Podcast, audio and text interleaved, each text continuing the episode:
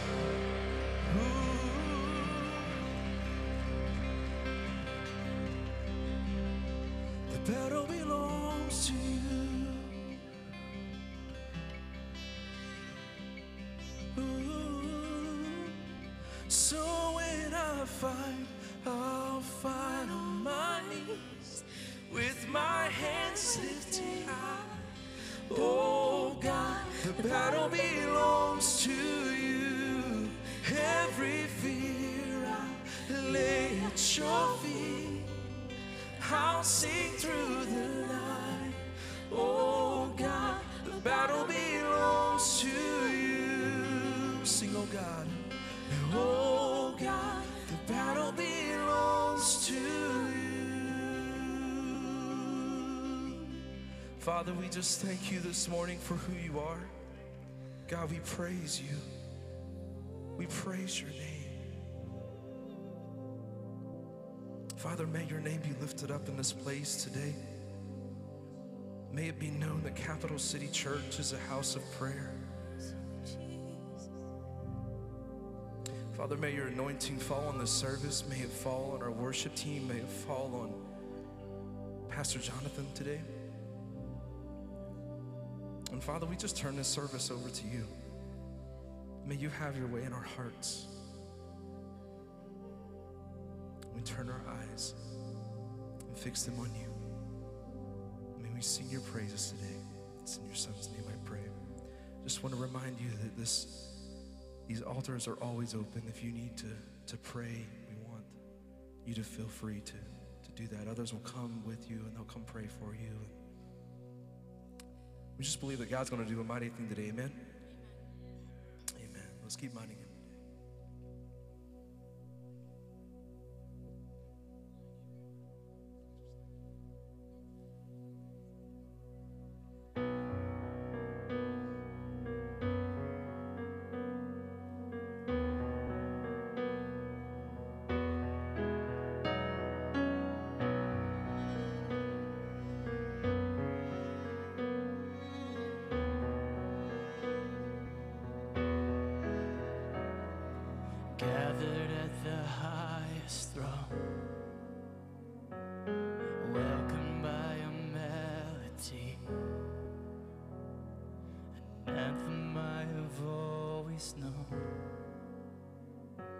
A song that's always been me.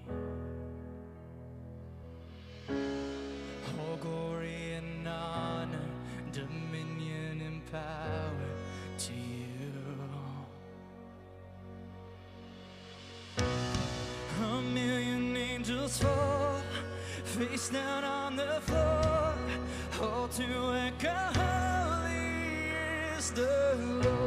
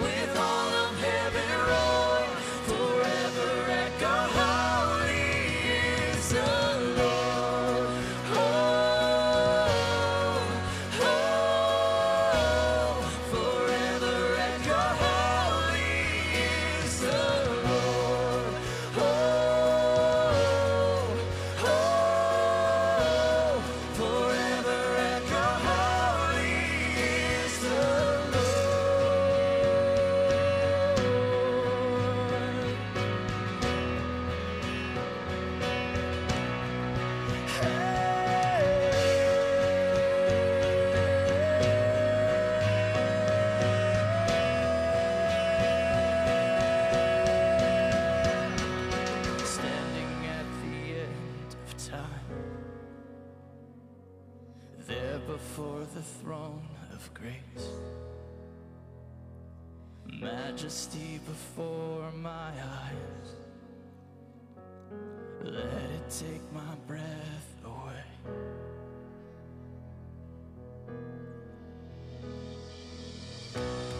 A million angels fall face down on the floor. Oh, to echo holy is the my heart can help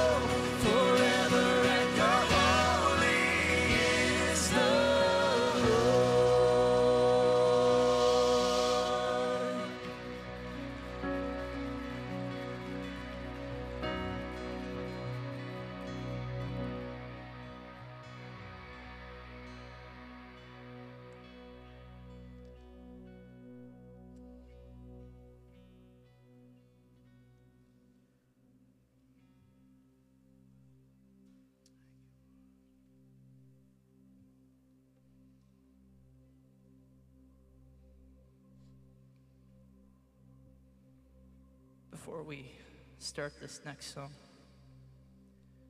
there's a verse I'd like to share. And this comes from Mark 2.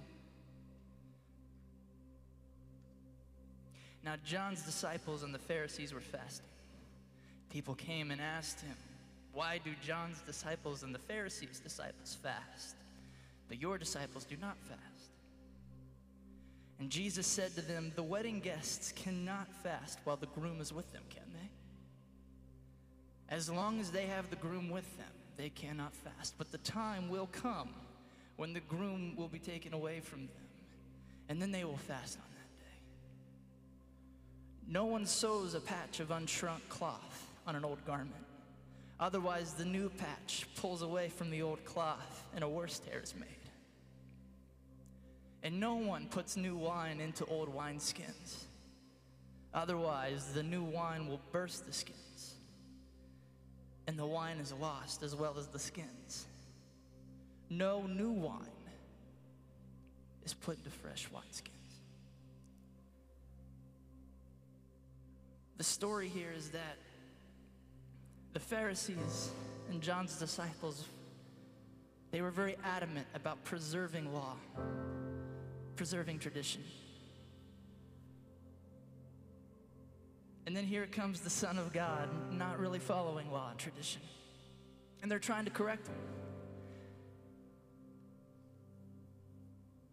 But Jesus says, Surely the groom is here. In other words, the Son of God is here with you. Why are you so concerned about fasting? Fast when I'm no longer here.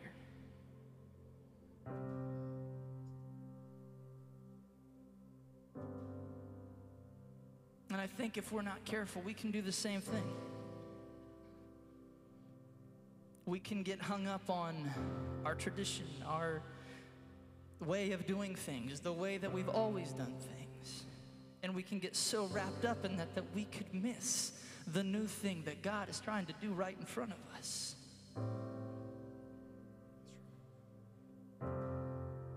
I don't want to miss that new thing.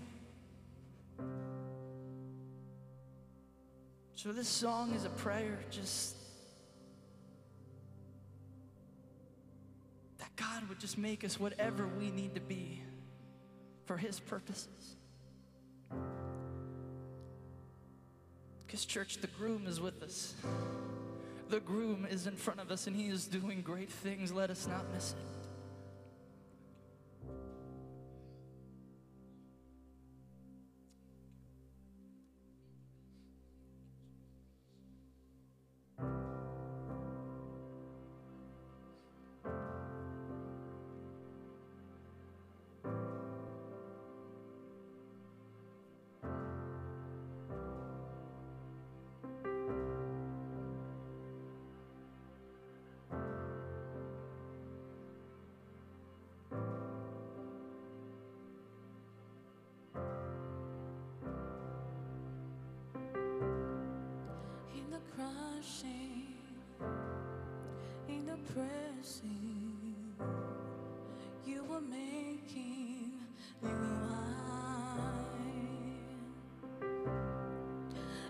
toil I now surrender.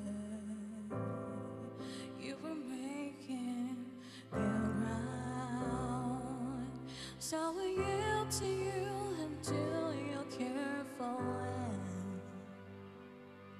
When I trust you.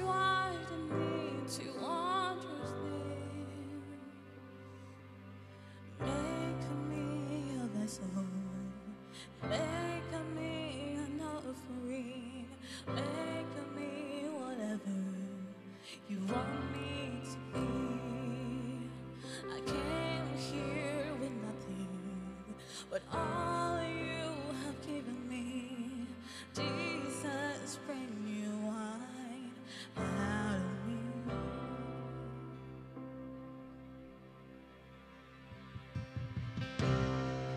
In the crushing, in the pressing, you are making.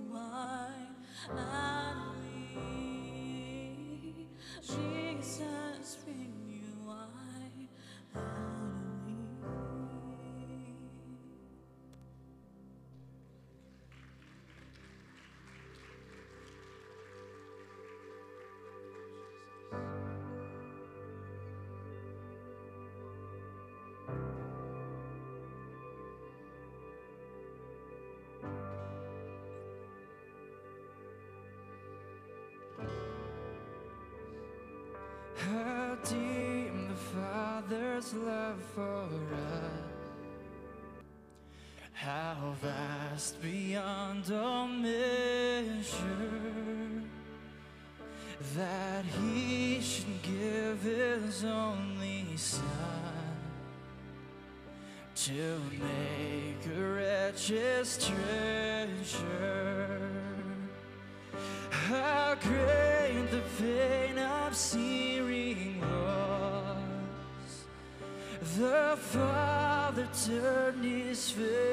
Away as wounds which mar the chosen one bring many sons to glory.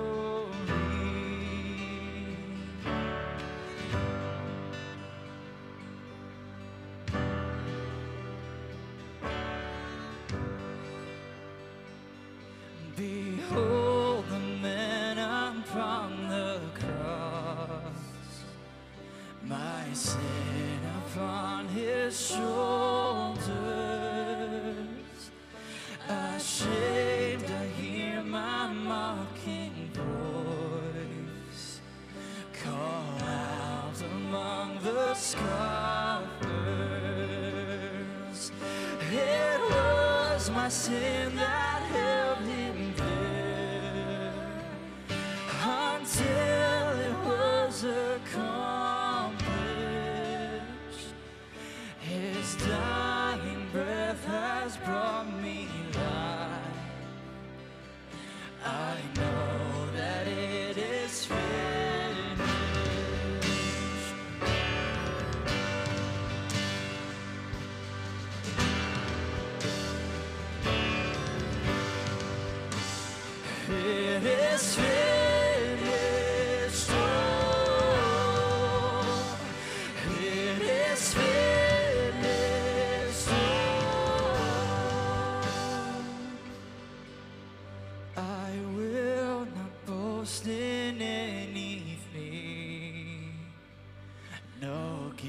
gifts, no power, no wisdom.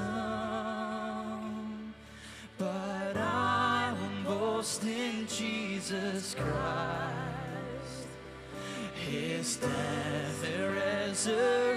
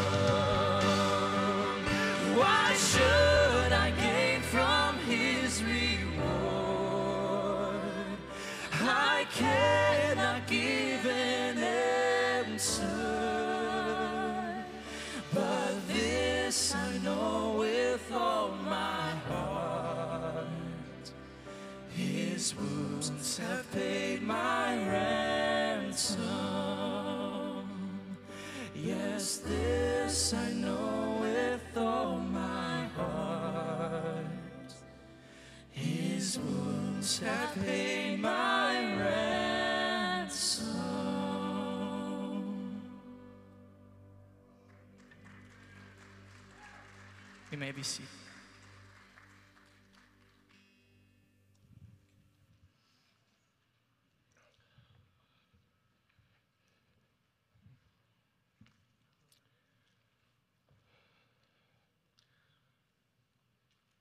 Oh, I think Colton did well when he said, How can we fast when he's among us? Church, we don't want to miss his presence.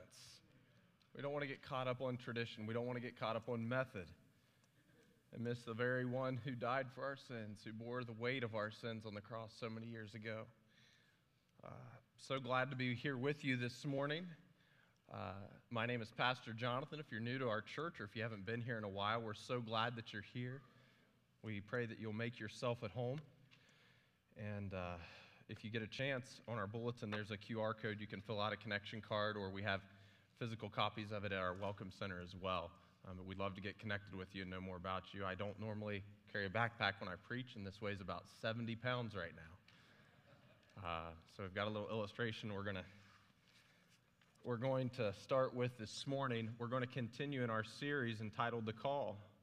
Last week we talked about what it means to know that we're called, what we can be assured of when we know that we're called. We were in the beginning of Isaiah chapter 43 last week when we talked about knowing what, what, we're, what we're entitled to, what we're gifted to by the Father when we know that we're called. And we're going to be back in Isaiah 43 this week uh, in verse 18. We'll be there in just a couple minutes after I show you what's in my backpack.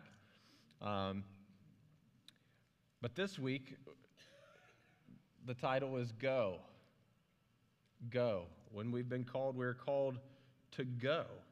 Um, and, and so my backpack represents um, things we might carry with us, things we might carry with us along the way. Um, not if we were going to go on a trip, but maybe in this life. I have some different things that represent different ideas that we all carry with us. And uh, I was asked at first when I asked for a trash can on stage if, I, if they thought I was going to get sick. And they said they'd be ready to cut the stream, which I appreciate, but that's not the plan this morning. Um, but I have a handful of things. I just, throughout the week, God led me to this message. And if, and if you'll allow me, I'm just going to do them in the order that I take out of the bag. I, I probably would have done them more strategically, but the more I put in the bag, the more uh, I recognized they had to be put in there in a certain way in order for everything to fit. Um, so I've just I've got a handful of things as I was putting together this message. I just asked God, what do we carry around with us? And so um, that's the first thing we all physically carry around with us all the time. The other day I left my left the house. I didn't know where my cell phone was, and I I left and uh, I ran Ben to school. That's about a 15 minute round trip, and came back home. And then I was going to leave for the day, come over here. And to be honest, I enjoyed the 15 minutes without my phone so much, I almost didn't look for it before I came into the office and thought if they need me, they can find me at the church.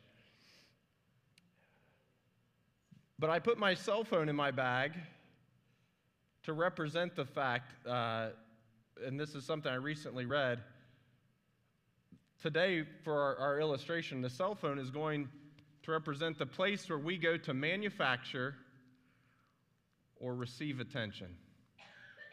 That's why you're connected to it. So you can produce things that will bring you attention or check things that will give you attention or approval.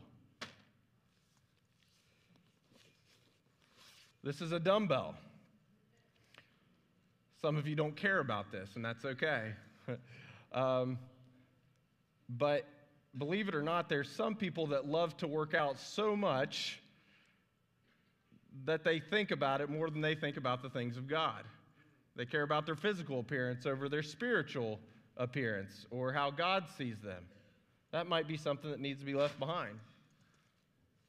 Hoping I don't throw anything on my cell phone as I do this. Here's a manual for writers. I brought this to represent an education. That's something important, right? It's you got to put your title. Uh, if you've got education, you got to put your title and your email address to make sure everybody knows how much school you took. I'm beginning to become ashamed of how much school that I've taken, or at least how long I've taken to do it.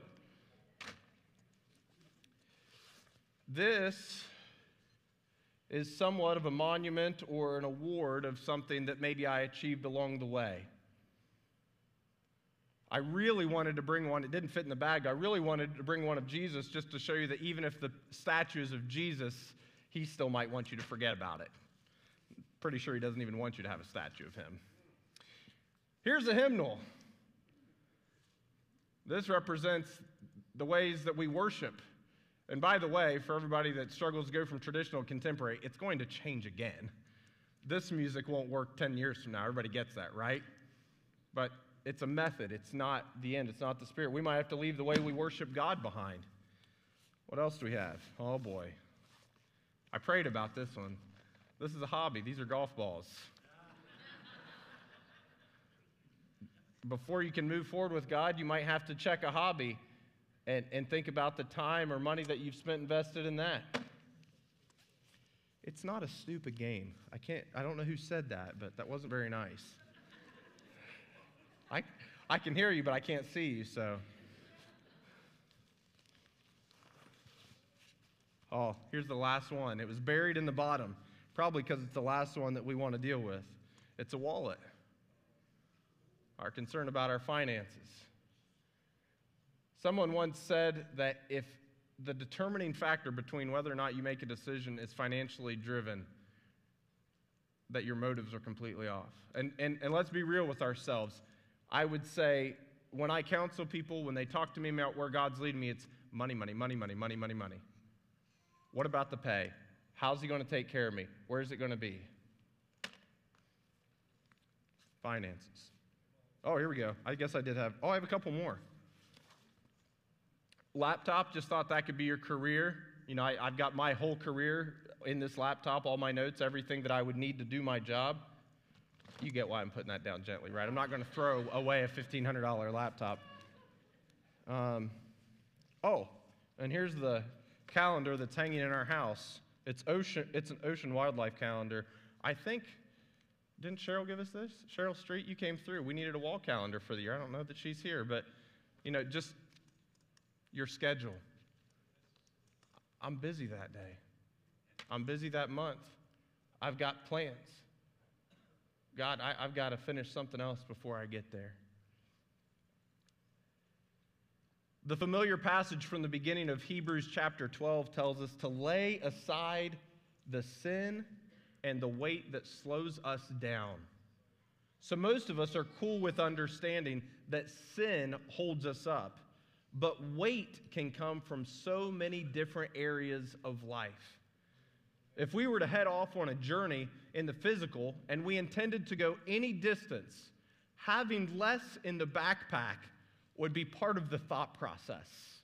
Most of you wouldn't want to go run a mile with a pack like this on your back. That's something Kara might make you do in the summer with, uh, during boot camp, and you wouldn't like her for that.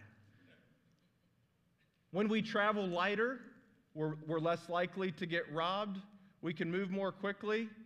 And if we set up camp along the way, we could pack up with little delay. I always think about uh, cars that I've seen along the way where I've driven or when I've parked by them and all the windows are down and you can tell the doors are unlocked. They're saying, I really don't care if you take it. Doesn't have that much value to me. Anything in it you can have as well. I wonder what we are currently carrying that we would struggle to let go. Ultimately, none of us should have anything we can't willingly lay aside to answer the call for God. Let's look at our text in Isaiah chapter 43, verse 18. If you'll remember from last week, we have God speaking through the prophet Isaiah, and he says, Do not call to mind the former things or consider the things of the past. Behold, I am going to do something new. Now it will spring up. Will you not be aware of it? I will even make a roadway in the wilderness, rivers in the desert. Titled the whole sermon, Go. Just two letters, Go. I wonder what we think about when we think about the word go. It, it, the, probably the most frequent time that I hear it in my life is when my kids are in the car and we're at a red light and I don't notice that the, the light turned green. Do you know what I'm talking about? Dad, go. We hear go when we get in someone else's way. We hear go maybe at the beginning of a race. We, but if you think about it, as, as we really move through this life, I, I wonder how frequently we actually hear the word from other people in the sense of, I wonder how many people believe that they're actually even going to be able to provoke us to action. Go, it's the opposite of stay goes the opposite of the word stay or to sit, right? If we told a dog to sit or heel, we wouldn't expect them to move. We'd want them to stop. Go implies action. When we hear go, I wonder what stops us from going. A lot of it might have been the things that I just emptied out of my backpack, but the first thing that stops us when we're told to go is that we are comfortable where we are. We're comfortable where we are. And so, going, first and foremost, this morning requires letting go. Going requires letting go. Our passage today starts off by saying, Do not call to mind the former things or consider the things of the past. We often talk about tradition, and tradition is an important thing. But tradition means that we protect the fire, not preserve the ashes. God isn't asking his people to forget how he has provided for them, but he's asking them to resist living in the past. Everybody remember when he parted the Red Sea the second time Anybody remember when he caused the walls of Jericho to fall again? You guys get the joke, right?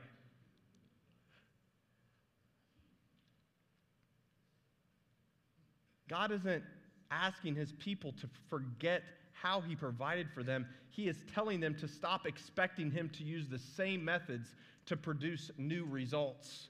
God is asking them to avoid looking over their shoulder so much that they can't see where they are going. When we are constantly looking behind us or being comfortable in our current situation, we can't clearly see the new thing and new method through which God is trying to work because we are looking for Him to work in old ways rather than new. In so many words, God is saying, My people, please stop living in the past. Remember it, celebrate it, but know that I am at work again in a new and a fresh way. I wouldn't be here this morning if I didn't believe God was going to do something new and if he was going to do, wasn't going to do it in a fresh way. He is saying to the people, I am about to do something like you've never seen before. So, guess what? I know this is going to sound like I'm pandering you here a little bit. If God's going to do something that you've never seen before, do you understand that you're not going to see it coming? We keep trying to put him in a box. We keep trying to expect him to move in the ways that he has before. I think God would even go so far as to say, I'm already at work. Can't you see my work all around you? When church or Christianity becomes difficult, sometimes we catch ourselves longing for the good old days. And, and, you know, we hear pastors preach this stuff when they're talking about moving from the tradition to the contemporary. But I'll tell you what, um, as I talk to people at different stages of life and maturity, I think all of us long for bodies that worked the way they did 10 and 20 and 30 years ago. We love the way that ice cream didn't stick to our bodies, and I don't mean on the outside when we spill it on us. It's so easy to want to live and believe that things can be the way that they are, but we're deceiving ourselves. We need to hear Isaiah shouting to us from across the centuries God is doing amazing things, but going back is never going to be God's plan. God has more things and new things that He's already doing. And we need to stop dwelling on what it was. And as good as it may have been, we need to start dreaming God sized dreams for the days ahead. I do believe He can do it again. But the wall's going to look different. The sea's going to look different. The method's going to look different. I told somebody this week, Jesus was so interested in making sure that they didn't get hung up on the method that when he came to one blind man, he goes, Hey guys, watch this. I'll really throw him off. Hey, there's some mud. We'll just use that to heal this week. People have always seemed to want to be settled and secure rather than to adventure and launch into the depths of life. Honestly, people, I look at some of you and I just want to say, aren't you bored out of your gourd? I really didn't mean to rhyme that. That's horrible. Don't you just get tired of the mundane? How many more times can you binge watch that show? How many more times can you go to that same pizza place and play the same card games with the same people? I'll tell you what, there's some people that you've led to the Lord 50 or 60 or 70 times, and you've got neighbors that want to hear about it for the first time. Oh, we like to be comfortable. But I do believe, and maybe this morning there will be a spark, I believe that in all of you, there is a longing for adventure. There's a feeling that we're being called to something or by someone to what is far greater and better than what we've ever experienced. That's what I love to tell people about God when I'm explaining what it means to follow Him. Give me the best feeling you've ever had, and I'll show you something greater. Because He's greater than anything that we could experience. Life I believe, is meant to be an adventure. And when we cease to reach out, when we cease to stretch ourselves, something inside of us dies and we feel frustrated. And some of us have just been okay with being in that dead place in our lives. Too often, we find ourselves clinging to only what we can see now, and we fail to discover the treasures that God is offering to us in this day. I wonder what was in your backpack today. Anything come to mind? It is our job as Christians to submit our awareness of our finances, our certain comforts, and familiar surroundings to the hopes of the creator of the universe. He is aware of all those things, and He has greater plans for every area and every issue of your life that, are, that will far exceed any thought that you've ever had. In our moments of fear and insecurity, we may be tempted to hold on to what was once safe and secure, but the mature Christian knows that the future does not reside in the old. It belongs rather to bold, faithful thought that evokes bold, faithful action. Bold, faithful thought that evokes bold, faithful action. Some of you don't even dream big enough to do anything. Some of you can't even wrap your minds around the thought, much less the action. Going requires letting go. Then going requires an, an increased awareness an awareness of God's voice, an awareness of God's word, an awareness of spiritual matters in general. If you're not aware of this, we read the Bible too much from an inward or an egocentric focus. Did you know that that Bible was written to people in community going through differing challenges and a different time and with, with a, a different perspective on life and not knowing where their next meal was going to come from and maybe not knowing if people were going to come and burn their house down the next night. Anybody reading the Bible from that perspective today? I'm afraid too many of us open our Bible and say, God, just give me something to get through Monday. We read the scripture looking for a plan for our life or advice for our situation, and we miss God's bigger picture. Our text today says, I am doing something new. He poses the question as to say, Will you not be aware? What he's actually, uh, uh, uh, he's really given an imperative there saying, You have to be aware of this. It's too big to miss. We read a scripture like this, and what we do is we make it about the new thing we think God is going to do in us when it's actually our job to recognize the new thing that He is already doing and discover where He wants us to be positioned in the new thing. Let me let you into the office of a pastor a little bit this morning. Pastor, I love all the new things that we're doing. By that, what God's doing. That's what they mean. It's not me, it's not you. I see I love see God's move, but I'm not able to do my old thing anymore.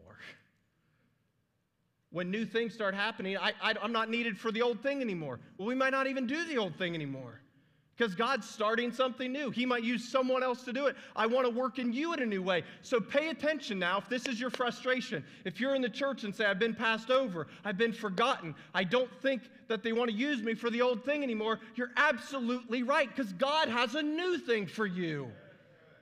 You don't want to keep doing the old thing the rest of your life. That's how you become old.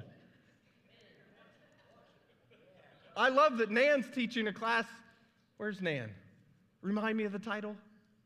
I, I can hear you. Eh, eh, how, how to age without getting older. Hey, the way you stay young, the way you stay plugged in is to be involved in God's new thing. Nobody got younger by staying focused on the old things and the past. They got younger and healthier and more vibrant as they continued to stay up with the times. And I'm not talking about what's up in culture, I'm talking about the new thing that God is doing. It's our job to recognize what he's already doing. I, am afraid that sometimes what happens, because I, I think if I'm going to tell you to do that, I have to help you do it a little bit. Oftentimes, we try to associate God's voice or movement to negative or positive circumstances. You know what I mean? I'm going to do this for God. Well, something really good happened to me. That must mean He wants me to do it. Something really bad happened to me. That must mean He doesn't want me to do it. And I guess ev- all the sin nature of the world and everything else that's against you and natural causes and all those things, right? Some of you are looking for an excuse to get out of that thing God's calling you to do. God calls you on a Sunday and it rains on a Monday, so you must not be able to move forward with God. We see God be a God of big gestures, but more prominently, we don't see him be a God of big gestures. Listen to this thought from 1 Kings. 1 Kings 19, the prophet Elijah was ready to kill himself. I am very keenly aware of the fact that during COVID, a lot of people wanted to kill themselves. I'm a pastor. I had people in my office. I read the statistics. I saw the suicide rates. I know it's a real thing. People lose hope. This was the man of God. The Bible's written to help us understand that there are people that dealt with what we're dealing with, and there was an answer for that issue. Elijah was the man of God. He had just defeated 430 prophets of Baal. If you don't know the story, I'll give it to you here real quickly. Elijah uh, challenged 430 prophets of Baal, one that opposed God.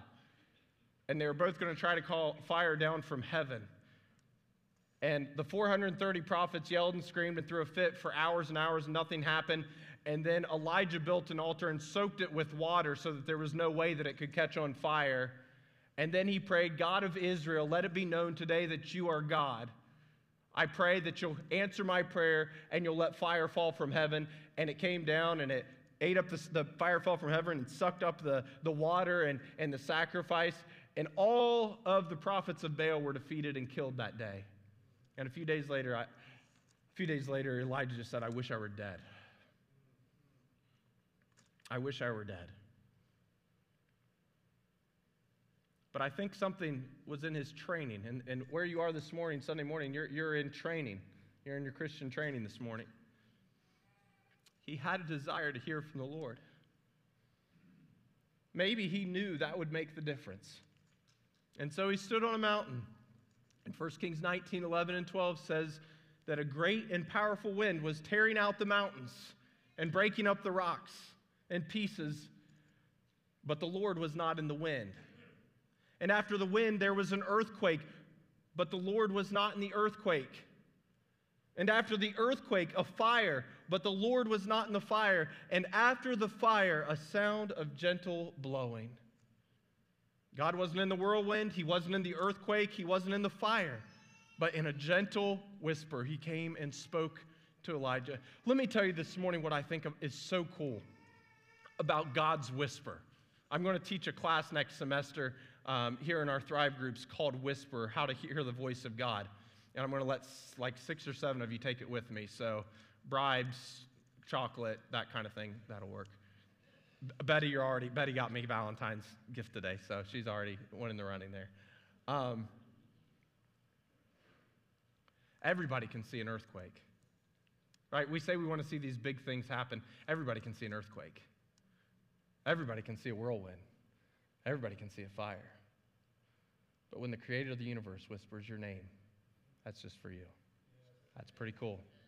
That's pretty awesome. He's right there, wanting to speak to you. He has a word for you today. He wasn't in the whirlwind, not the earthquake or the fire, but in a gentle whisper, he spoke to Elijah to be more aware of God. This is important. Studies have shown this. To be more aware of one thing, I have to be less aware of other things. I would challenge you. Jacob, Jacob shared a great stat two, three weeks ago. He said, Every person in America reads an hour and a half a day. And I, as soon as he said it, go, Jacob, that's wrong. You, you never do that when a preacher's preaching, right? I didn't say it out loud. Because I know that people don't open a book for an hour and a half a day. But then he clarified from every source they read it.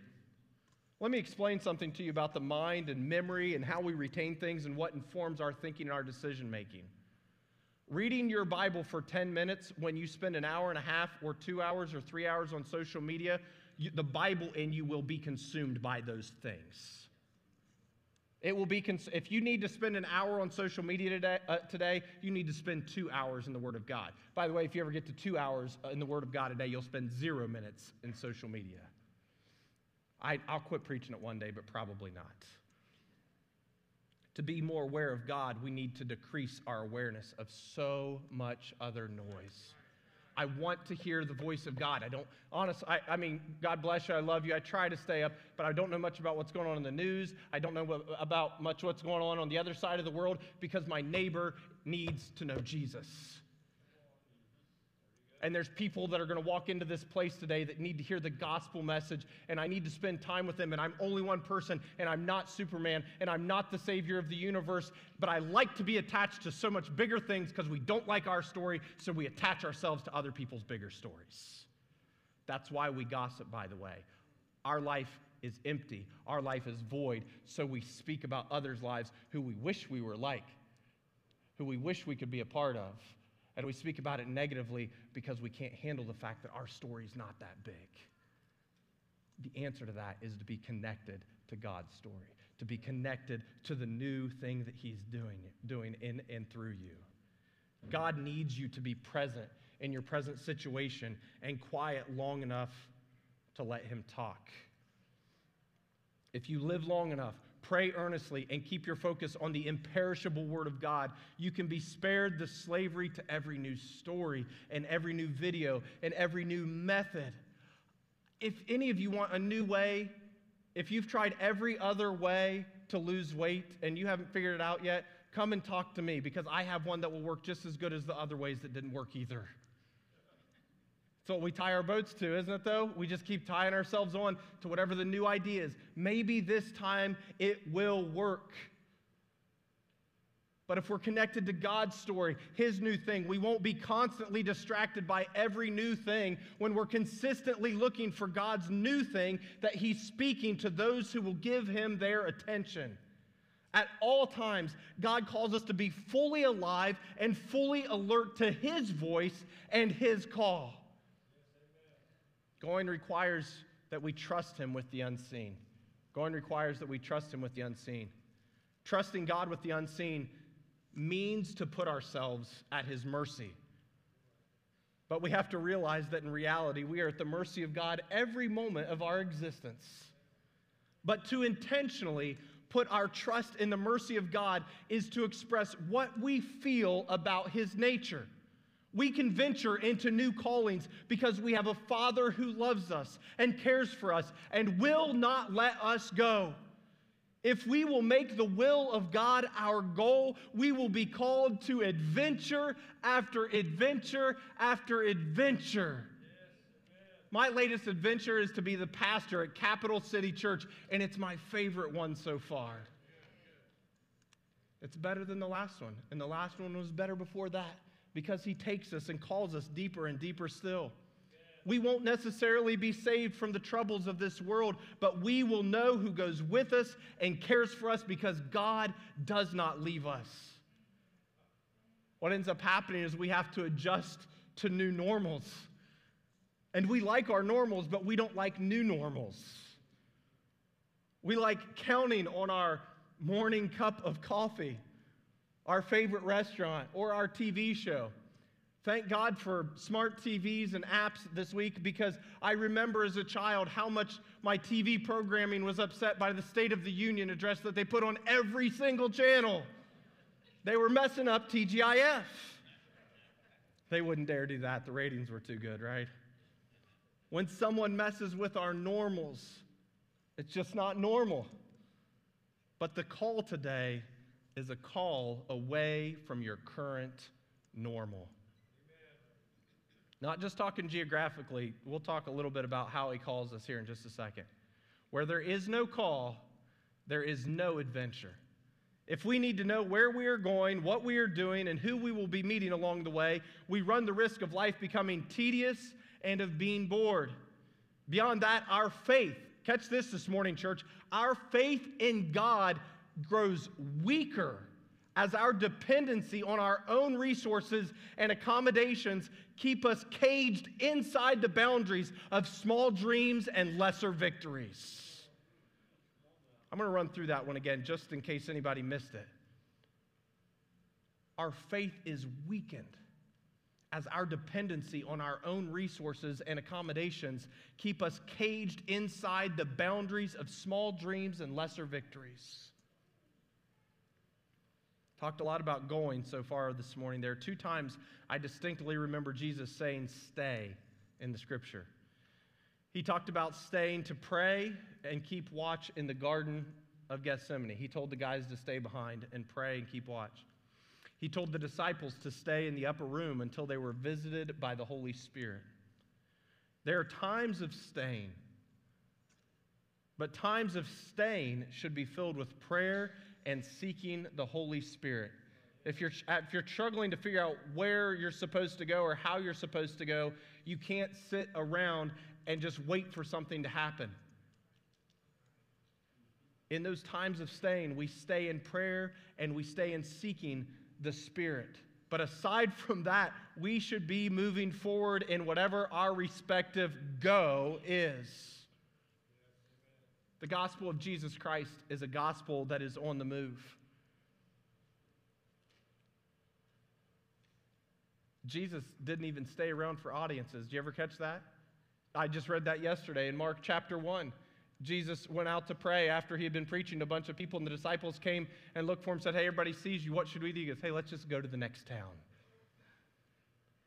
He wasn't worried about staying in a place where the gospel had already been preached. He knew that he had a mission to show himself to different people in a specific season so that the work of the Father could be completed. If you aren't seeing God move where you are, maybe he wants to move you to where he can do a new thing in you. What kind of move could this be? Let me, let me just give you a few real quickly here before the team comes up. Your go might be a career move. Jesus told Peter and Andrew to leave their boats and come fish for men with him. Your go might be a family move. Jesus said, Let the dead bury their dead. You go preach the gospel. Your go might be a financial move. Jesus told the rich young ruler, Go and sell everything you have. Your go might be a move of discomfort. Someone said they would go with Jesus, and Jesus said, I don't even have a bed to sleep or a house to live in. Your go might be a move of reconciliation. Jesus said, Before you pray, go and reconcile with your brother. Your go might be a move of repentance this morning. Jesus told the woman caught in adultery, Go and sin no more. What go do you need to hear from Jesus Christ this morning? What is the Spirit speaking to you? What go needs to take place wherever you are? He's ready to meet you there with a new action plan for your life. He said, Go. And even in our passage today, the Lord said, I am going to do a new thing. Will you not see it? I'm going to invite the team, and as they come today, I'll just remind you that we have to quit expecting God to do new things with old methods. He can start revivals with new songs, He can answer prayers at different altars, and He can send His Spirit to us a thousand different ways.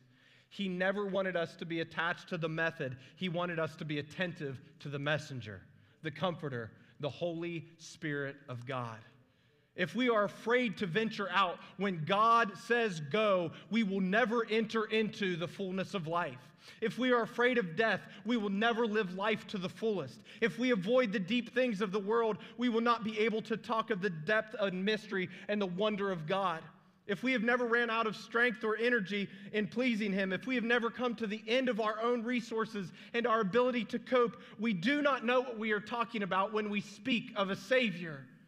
Some of you know that Jesus found you at your lowest moment, and that's why you call him Savior. That's why he said, To whom much is forgiven, much will lo- they will love much, and they will understand who I am and what I am doing. For most of us, it's not a lack of vision that holds us back. We all want to do God, great things for God. I believe that about every single one of you. It's not about a lack of resources. I know that God owns the cattle on a thousand hills, and I've, see, I've seen Him resource things in ways that you'll never begin to understand. It's our own will, it's us. It's a lack of surrender. It is not that we make a choice to do something else, it's that we fail to choose to do anything else at all.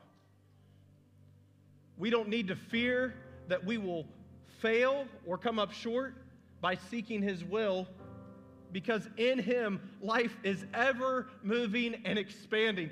If you start off in the new thing, and I can tell you testimony after testimony after testimony in my own life, Every time God put a new giant in my way, He gave me another set of rocks. He made another wall fall, He made another ocean part. And the more that I followed him, we, we sing, we sing, the longer I serve him, the sweeter he grows. That's only if you continue to follow him.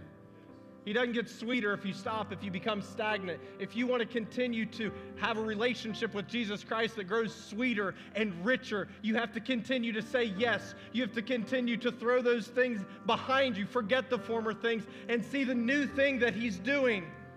So I'm going to ask you to stand this morning, and I'm going to ask you to answer the call to go by answering the call to come and pray. Come and pray. Ask God if you are to make a career move. Ask God if you're to make a family move. Ask God if you're to make a financial move. Ask God if you're to make an uncomfortable move. Ask God if you're supposed to make a move of reconciliation or a move of a repentance, a, a move towards a relationship with Him, a move towards baptism, a move towards new life in Him. The call of God demands a response from us. You either come and pray today and say, I will go where He leads me, I will follow, or you say no to the Creator of the universe. The call of God demands a response of us. If we have any vision at all, it demands a reaction. Audron's going to lead us again in the song New Wine.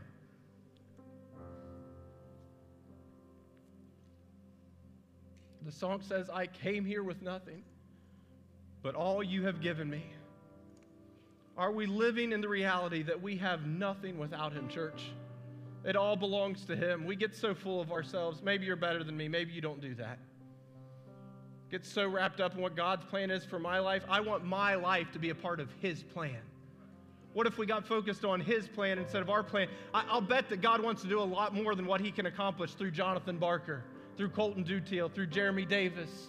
God wants to do a new thing. He is doing a new thing. Will you not see it? Would you just bow your heads with me this morning? Lord, give us eyes to see the new things that you are doing around, in, and through us right now. Help me to go where you say to go. And if I'm where you want me to be, God, I believe there's people here that are exactly where they should be. I pray that you help them stay grounded in prayer and ever seeking a fresh outpouring of your Holy Spirit so I can see where you are moving us, God. I want to know where we need to move next. And I want to take my position in your plan. Church, if that would be our prayer this morning, revival would break out right here at Cap City. But it means surrender, it means obedience in every heart confessing sin, entering into relationship with Him, asking God what the next thing is He needs you to do in the new thing that He's already doing. Come and pray this morning as they sing.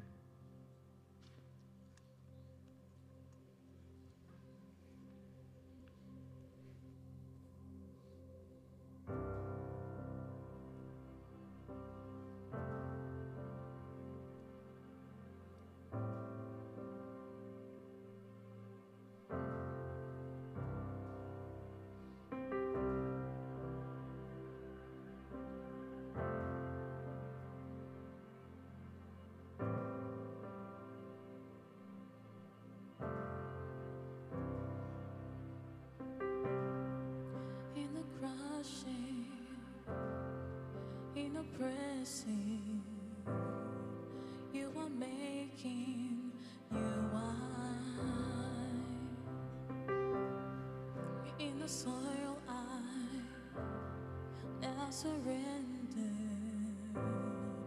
You are breaking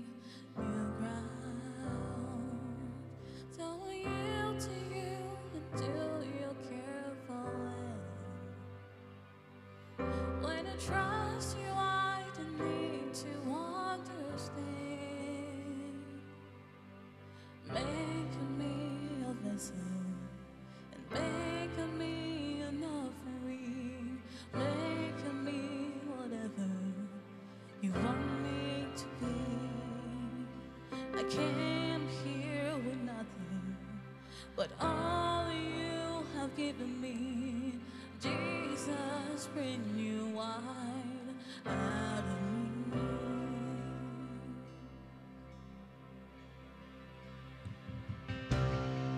In the crushing, in the pressing, you are making me wine. In the soil.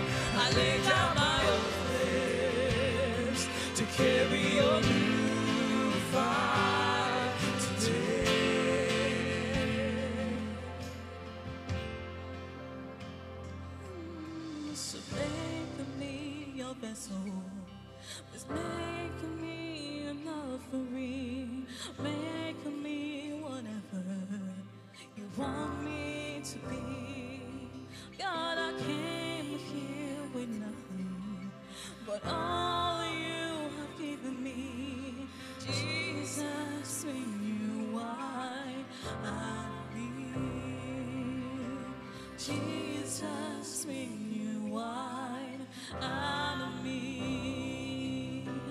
Jesus, bring you wine out of me.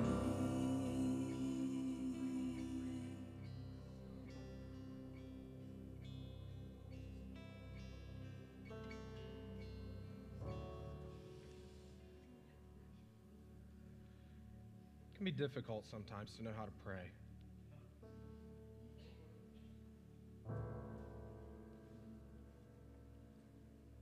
Mentioned two times Jesus talked about staying, and when he was in Gethsemane, I don't remember him telling them what prayer to pray.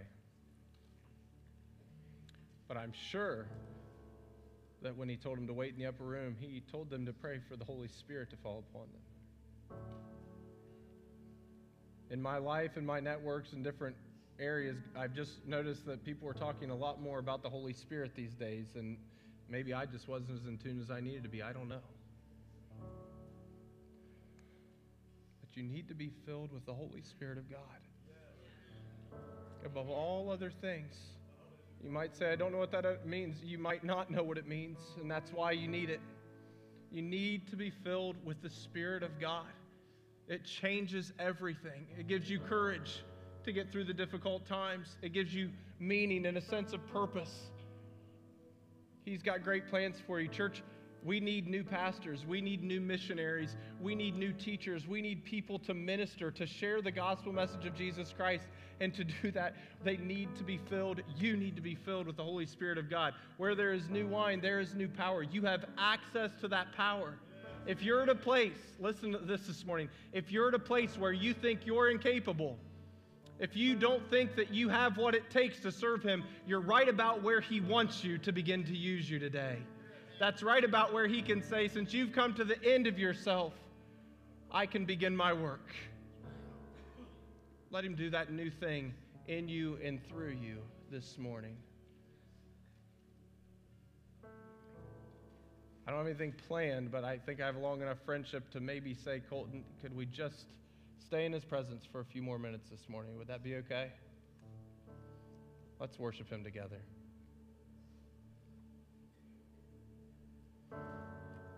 Your promise still stands. Great is your faithfulness, faithfulness. I'm still in your hands. This is my confidence. You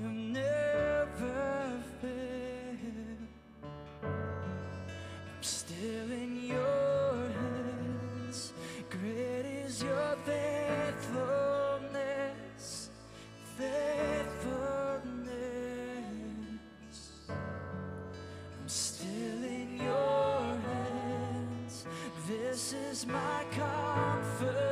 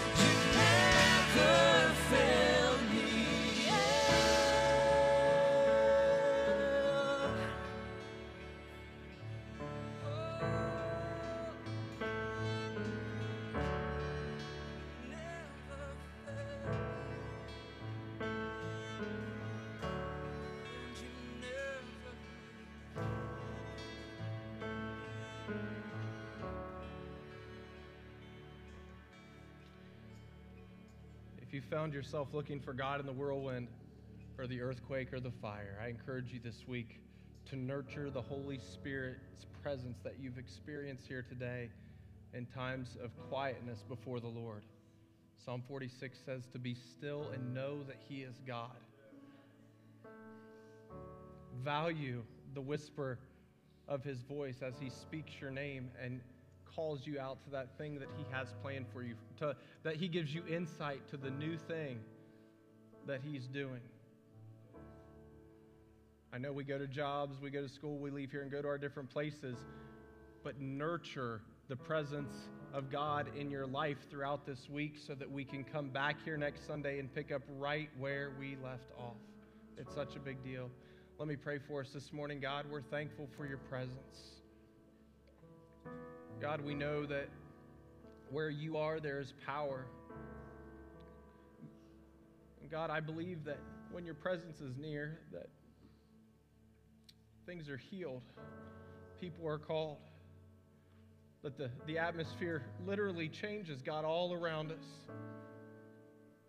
So, God, help us to embrace this this morning. Help us to take it with us, to nurture the presence of the Spirit of God. Help us to practice being in the presence of God. Help us to, to remove a distraction this week, Lord, if only for a week, so that we can make sure we stay in front of you, experiencing the new thing that you're doing. Lord, we know you're the God of revival. I pray that we would be accepting recipients of the revival spirit that you want to send this way, Lord, as we confess sin, as we move forward in reconciliation, as we lay down those things that you have told us are now part of our past. We bless your name today. I pray that we've made much of you today, God, and that we'll continue to do so as we go out of this place today. In Jesus' name, amen. I'm going to ask you to be seated for just a moment. I have a couple things we want to share with you. Uh, I'm going to start with Scott and Tara. So, um, Scott and Tara, children's directors, are up are headed up this way, um, and they're to yeah. I'm always okay with you giving uh, giving them a hand for the work. 54 kids in children's church next week. So if you don't know where you're supposed to go, you're supposed to go volunteer for children's ministry, I think. um, but we've been taking a quarterly Kid Power offering. Um, that goes for missions, and it's something above our tithes and offerings. We collected this a couple weeks ago, and just want to give Scott and Tara, I think they've got you on that right there, uh, give you a quick report about uh, what you did a couple weeks ago. Sir, good morning, church. How are you this morning? Good, good. I just want to answer Pastor's question. He mentioned something about raising up leaders and teachers. They're coming. Yeah. They're coming. Yeah, amen. All right, so we're just going to give an update um, on our missions collections with the kids that are hanging out at the door um, every three months or so. If you're new, that's what we've been. That's what we've started. Is we've been collecting for missions, and if you ask any child back there, they'll tell you. What if you ask them what is missions? They'll say it's to collect money for those to go around the world and tell them about Jesus, which is fantastic. So, last October, um, we collected a total of uh, 507 and 77 $507.77. That was boys and girls together. So that was, that was fantastic. Um, and it was a great start. They were so excited. And at that point, the girls had collected more than the boys, so the girls had won.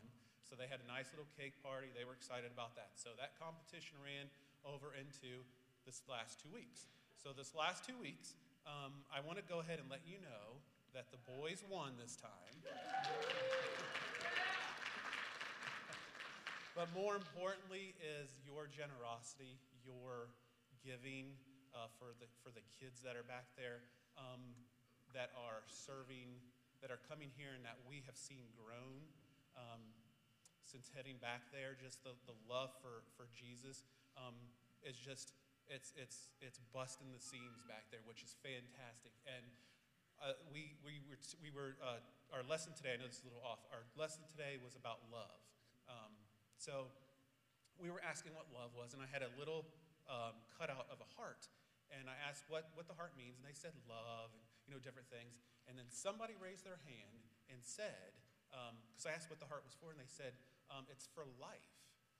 And I thought, hmm, let's go ahead and take that a little step further. Okay, what life? What do you mean by life? Well, Jesus gives us life. I thought, boom, there it is right there. I mean, that, there's the lesson today, kids. It's time to go. Yeah.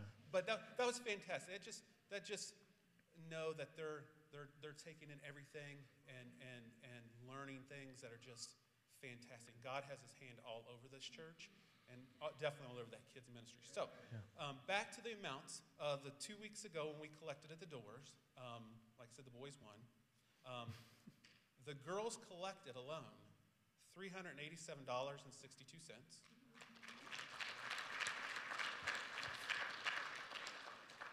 The boys collected $534.83.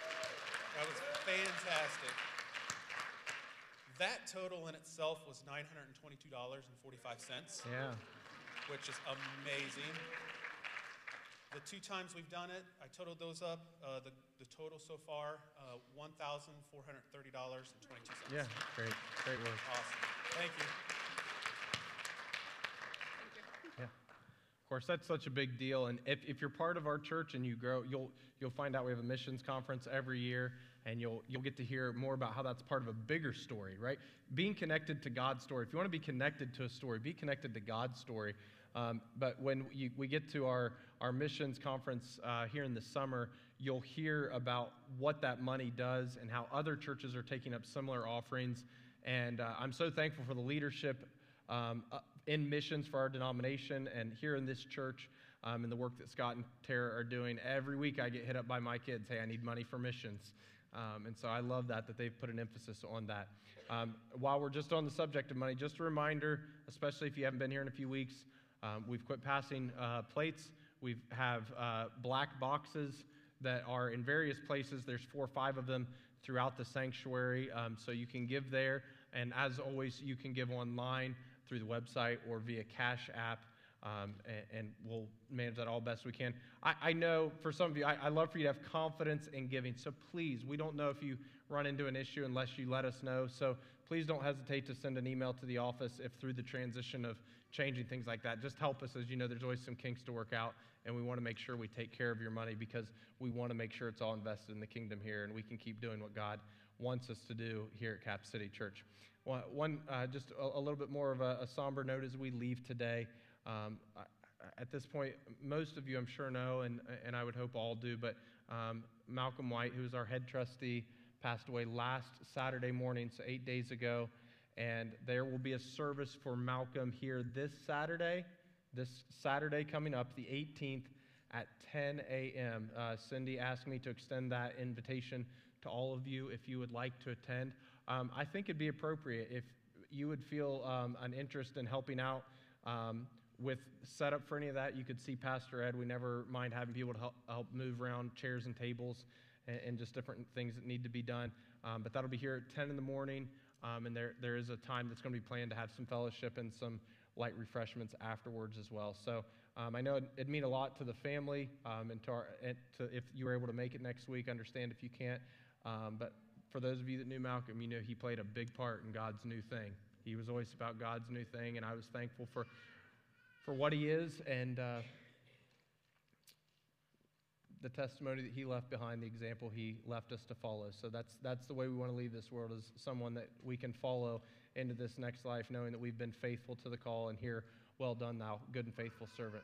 Let me just pray out and uh, go and take the Spirit of God with you. Father, we're thankful today for your presence. Lord, I pray that you would help us to continue to lay down those things uh, that would be a hindrance to going. God, I hope that people didn't hear this message as just a geographical move to go from one place to another. But you've called us out of sin. You've called us to reconciliation. You've called us to a, a life of greater discipline. Lord, however you've called this morning, we trust that your spirit has spoken personal conviction in the areas of life where people needed to hear it. And we pray that they would be obedient and faithful so that they could invest in the new thing that you're doing, that we could move away from the boring and mundane to be on the adventure that you've called us to, Lord. We thank you so much for life and breath and everything that you give. Protect these people as they leave this place. Help us to spread the gospel message, to bring others into church with us, and to come back safely to this place again next week. In Jesus' name, amen.